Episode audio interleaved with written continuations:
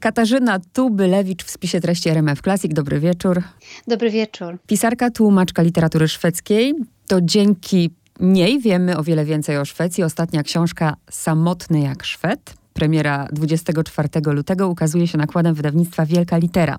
Pani książka stała mi się bliska, w ogóle bardzo szybko ją przeczytałam, a właściwie to nie tyle książka mi się stała bliska, co pani stała mi się bliska, bo w pewnych kwestiach mamy bardzo, bardzo podobnie, ale po kolei trzeba zacząć od tego, o jakiej samotności pani pisze w swojej książce. Piszę rzeczywiście o bardzo różnych rodzajach samotności, bo e, jednym z celów napisania tej książki było w ogóle przyjrzenie się temu tematowi i pokazanie, że samotność to jest z jednej strony taka kondycja człowieka, która jest czymś nieuchronnym. Ta samotność zaczyna się w momencie przecięcia pępowiny i ona po prostu może mieć bardzo różny wymiar, ale ja poświęcam też specjalnie sporo czasu temu, że samotnym można czuć się bardzo w grupie ludzi, a z kolei będąc samotnym na przykład na łonie natury, czy mieszkając samotnie, wcale nie trzeba być człowiekiem, który czuje się odizolowany od innych albo takim, w którym samotność budzi niepokój. I na pewno jest też tak, że ważne dla tej książki jest to, że ona traktuje przede wszystkim o Szwecji, która jest krajem e, kojarzącym się z wieloma różnymi rzeczami, ale między innymi z tym, e, że ludzie właśnie mają jakieś takie samotnicze tendencje. Szwedzi są uważani za nieśmiałych, czasem za zimnych, trochę za odludków. To są oczywiście takie uprzedzenia często, albo właśnie jakieś obiegowe e, prawdy, w których jest jakieś ziarno autentyczności, ale jednocześnie też bardzo wiele uproszczenia. Natomiast na pewno jest tak, że w Szwecji 40% ludzi żyje samodzielnie, to znaczy mieszka w pojedynczych gospodarstwach. Na pewno jest tak, że w Szwecji bycie singlem, bycie człowiekiem, który właśnie nie jest w związku, tak zdecydował, nie jest czymś postrzeganym jako porażka życiowa i nie wywołuje takich dyskusji i reakcji jak w Polsce. I na pewno jest też tak, że Szwecja to jest kraj ogromnych e, indywidualistów, którzy bardzo cenią sobie na przykład samotne podróże, samotne przygody, a przede wszystkim przebywanie w samotności na łonie natury. Ja opowiadam o tym między innymi ustami jednego z moich bohaterów, Dawida Turfiela, religioznawcy, że w sekularyzowanym szwedzkim społeczeństwie to wybranie się do lasu czy nad jezioro samotnie jest czymś, co dostarcza jakichś duchowych przeżyć. To jest szwedzka forma metafizyki.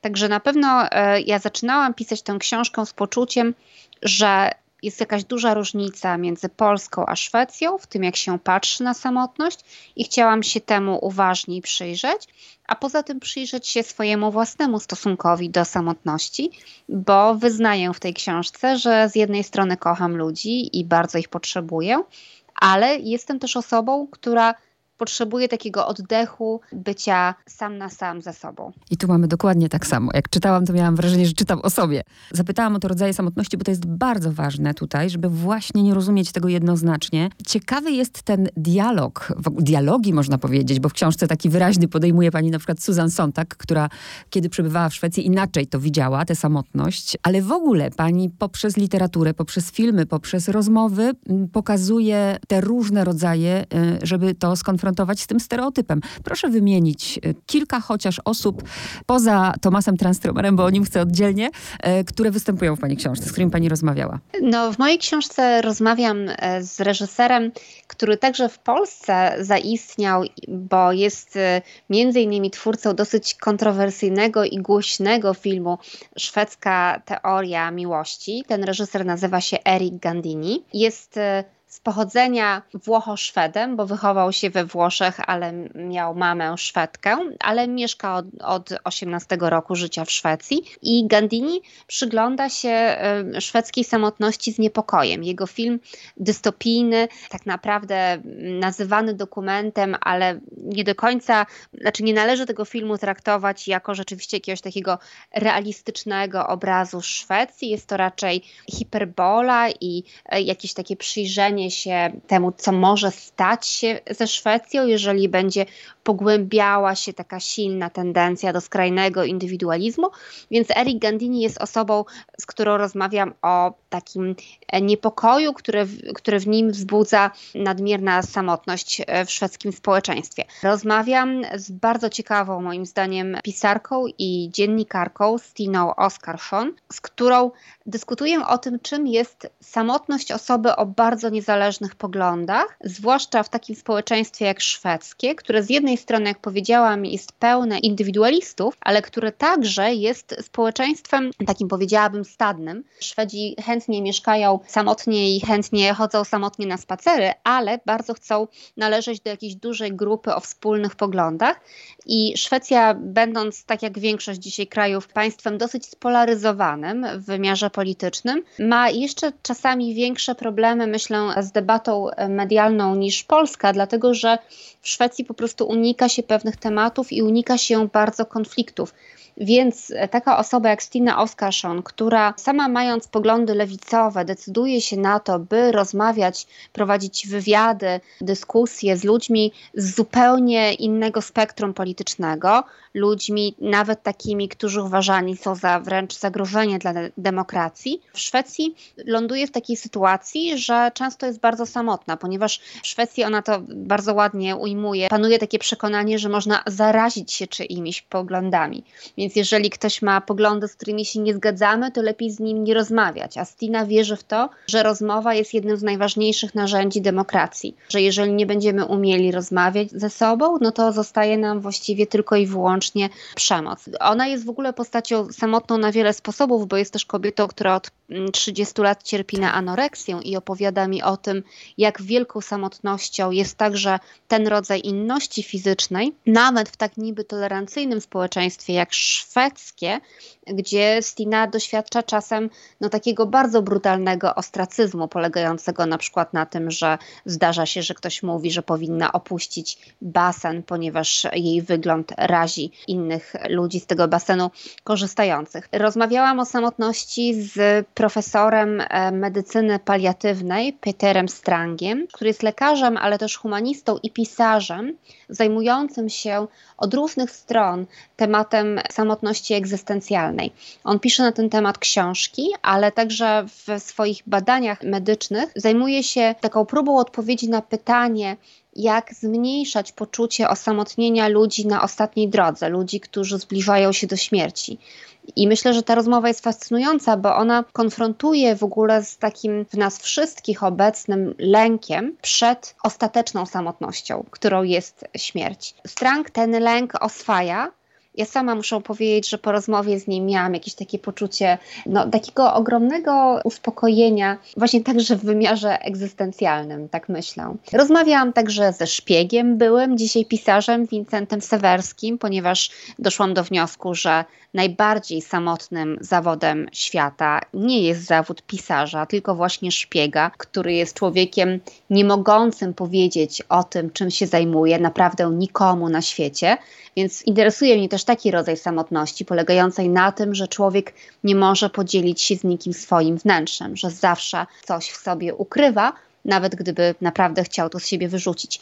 To są tylko przykłady, bo jak pani wie, tych rozmów jest więcej i rzeczywiście chodziło mi o przyjrzenie się tematowi samotności naprawdę od wszelkich możliwych stron i podkreślę też, że w mojej książce jest bardzo dużo takich radosnych opowieści o samotności, tak jak rozmowa z Linusem Jonkmanem na temat introwertyków i tego, że to introwertycy z reguły są szczęśliwsi niż ekstrawertyzm. Tak, to prawda i każda z tych rozmów jest, nie umiem wybrać, która jest najlepsza, bo wszystkie są świetne, ale jedna rzeczywiście jest poruszająca z zupełnie innego względu, ale zanim o niej powiem i zapytam, to mm, jak się właściwie, bo po polsku zawsze mówimy transtromer, jak się naprawdę mówi dobrze to nazwisko? Tumas Tranströmer. Tremer. E, tra. Po prostu spolszczamy to, ale właśnie chciałam wiedzieć, jak to się mówi naprawdę. Ja rozumiem kontekst i rodzaj samotności, za chwilę poproszę, żeby pani słuchaczom powiedziała, ale ta historia, ona stała się nie tylko historią o samotności, to się stała przepiękną historią o miłości. Tak. Ja zresztą w tej książce parokrotnie opowiadam o miłości i sugeruję, że w Szwecji jest więcej romantyzmu niż moglibyśmy się spodziewać, a także sugeruję, że tylko zaakceptowanie tego, że mamy gdzieś w sobie samotność i brak lęku przed samotnością, naprawdę pozwala na to, by czuć taką prawdziwą, głęboką miłość, która nie polega na chęci uprzedmiotowienia drugiego człowieka.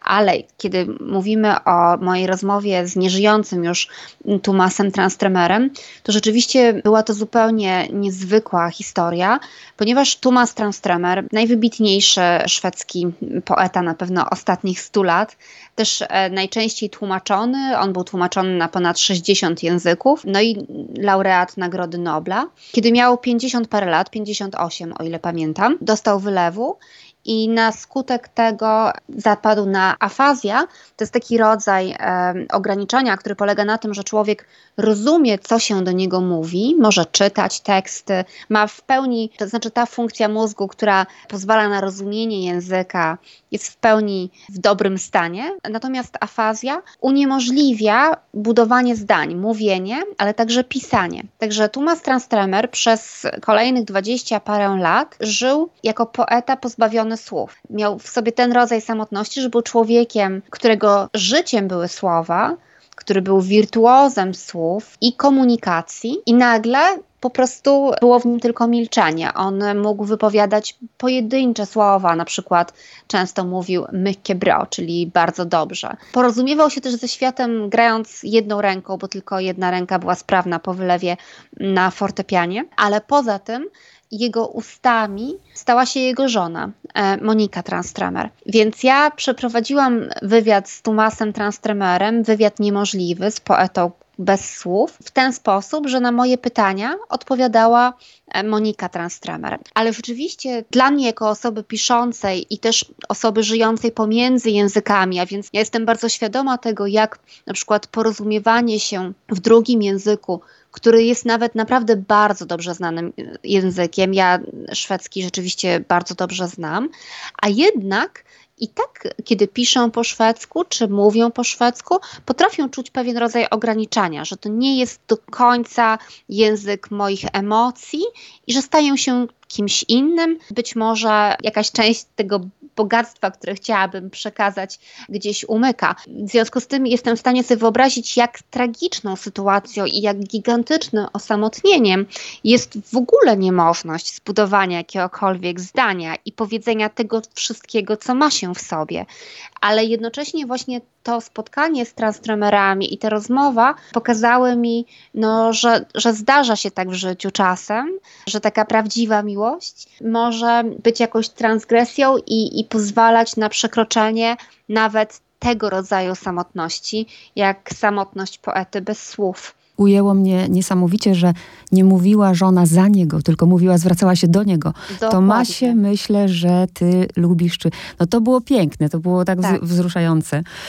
Nie mogę nie wspomnieć o Danielu Tubylewiczu, synu, bo ta książka to też książka drogi. Pracowaliście nad nią razem, a jednak oddzielnie. Też pięknie pani o tym pisze i tu dwa słowa, bo tak, ja mam swoje ulubione zdjęcie w tej książce. Jestem bardzo ciekawa, czy pani też ma. Och, tych, tych zdjęć jest chyba kilka, ale muszę powiedzieć, że mam ogromną słabość do serii zdjęć krów, które mm -hmm. Daniel zrobił i akurat dwa z takich, to znaczy to tak brzmi banalnie, krowy, ale Daniel właściwie z ciał krów tworzy jakieś takie krajobrazy samotności, bo w ogóle jego zdjęcia są opowieścią o różnych formach samotności, jego niezależną opowieścią, bardzo poetycką, więc chyba lubię krowy, ale jest też bardzo wiele zdjęć e, krajobrazów, które uwielbiam, między innymi takie zdjęcie pól Esterlien. Mm -hmm. A jakie mhm. zdjęcie pani lubi? E, właśnie boję się, że znów źle wymówię nazwę, ale Aha. już mówię, na stronie 41 pełna dramatyzmu natura Buchuslan. Buchuslan. A, no tak. Zachodni zachodnie wybrzeże Szwecji, przepiękne, to prawda. To zdjęcie też jest takie świetne. metaforyczne, tak. naprawdę. Du dużo, tak. dużo w ogóle mówi.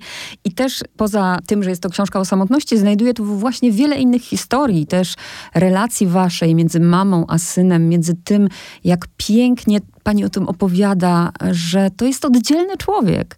On nosi to samo nazwisko, to jest pani syn, ale to jest oddzielny człowiek ze swoją historią, jaką mu pani wolność daje. Oj, dziękuję. No tak, no mój syn powiedzmy ma już 20 e, lat, ale też dodam, że to nie jest e, pierwsza nasza współpraca, bo on robił zdjęcia do mojej wcześniejszej książki, jak jeszcze nie był pełnoletni i już wtedy dostał ode mnie bardzo dużo e, wolności. Ja w ogóle jestem zwolenniczką takiego wychowywania dzieci, które polega na tym, że się docenia ich kompetencje i ma się szacunek dla ich odrębności, nawet wtedy, kiedy są bardzo małe, ale jednocześnie opowiadam w tej książce, że moje doświadczenie macierzyństwa jest takie, że macierzyństwo na początku jest takim całkowitym odebraniem samotności, no, w sensie dosłownym, kiedy nosi się dziecko pod sercem, a później w wymiarze tego, że małe dziecko tak strasznie dużo potrzebuje od nas czasu. Ja jeszcze opisuję to, że wychowywałam Daniela małego w zupełnie dla mnie nowym kraju, czyli Szwecji. Nie znałam jeszcze języka.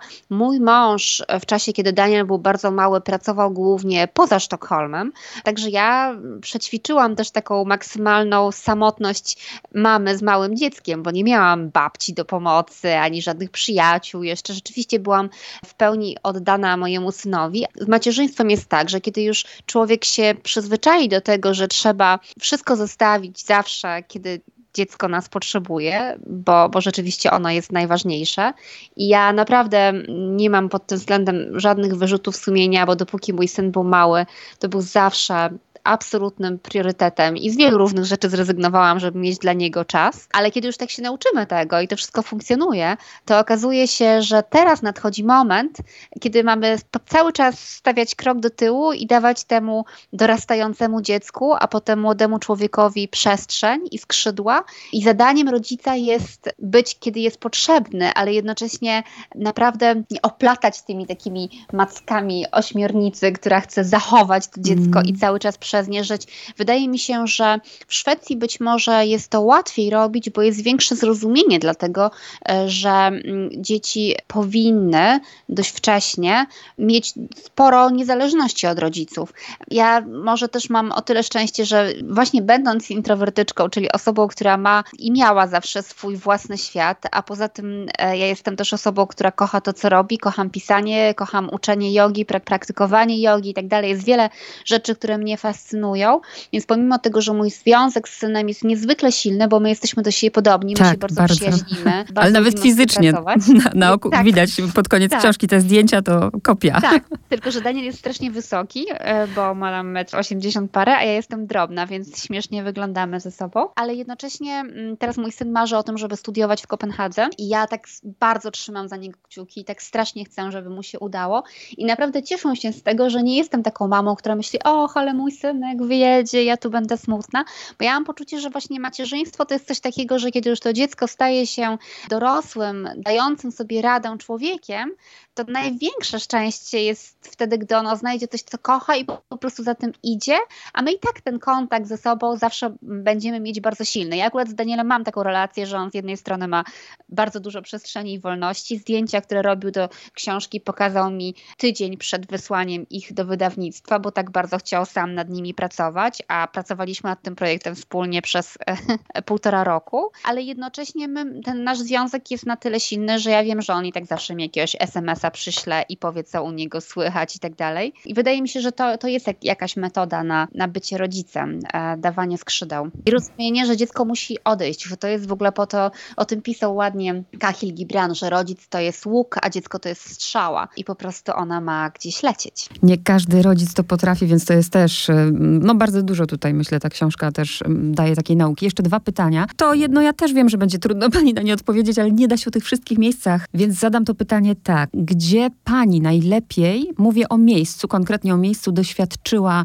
samotności? Czy to była Holandia, czy to było to Österlen? To mnie ciekawi. E, myślę, że niezwykle samotnym miejscem i takim melancholijnym, ale jednocześnie bardzo pięknym była wyspa Fore, niedaleko Gotlandii, dlatego że my tę wyspę słynną z tego, że mieszkał tam e, i tworzył Bergman.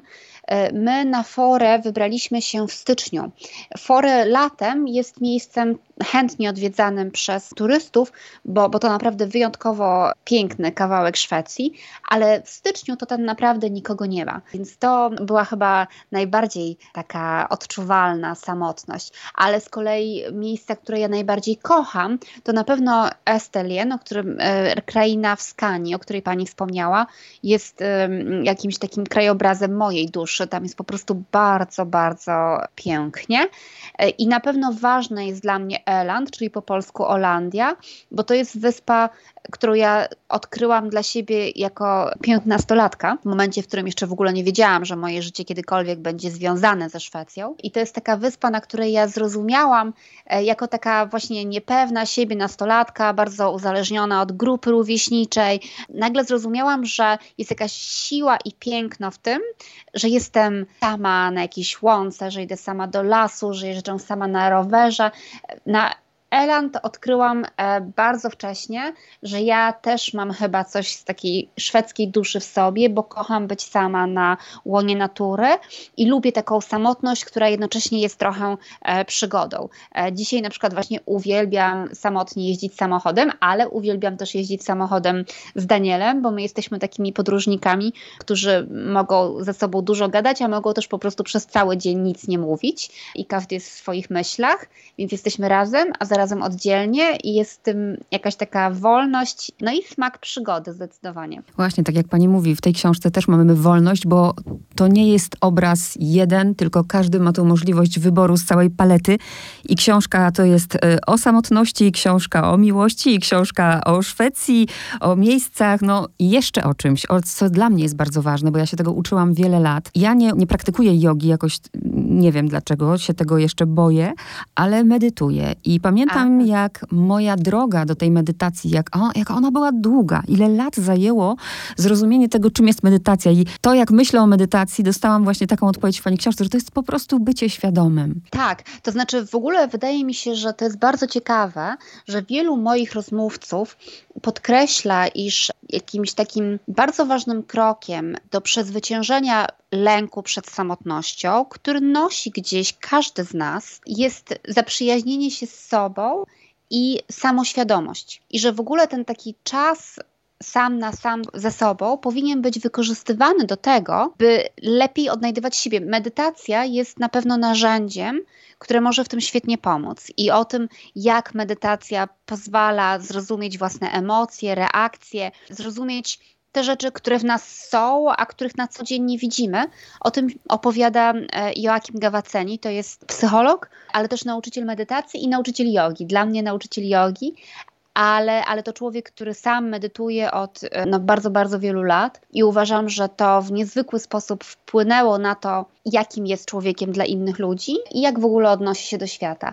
Ale o tej samoświadomości opowiada także Vincent Sewerski, czyli wspomniany były szpieg. Opowiada o tym profesor Peter Strang, który twierdzi, że właśnie sposobem na to, by mniej cierpieć z powodu egzystencjalnej samotności, z takiego, bo bardzo wielu ludzi odczuwa samotność wtedy, gdy dzieje się im coś złego i mają poczucie, że nikt nie jest w stanie zrozumieć ich cierpienia, wejść w ich skórę. Ten rodzaj odosobnienia jest dla nas bardzo bolesny. I Peter Strang zajmuje się przede wszystkim tym, jak takie odosobnienie wpływa na człowieka, który umiera ale twierdzi, że tak samo można się czuć, no nie wiem, po rozwodzie, kiedy człowiek stracił pracę, w różnych takich momentach kryzysów życiowych.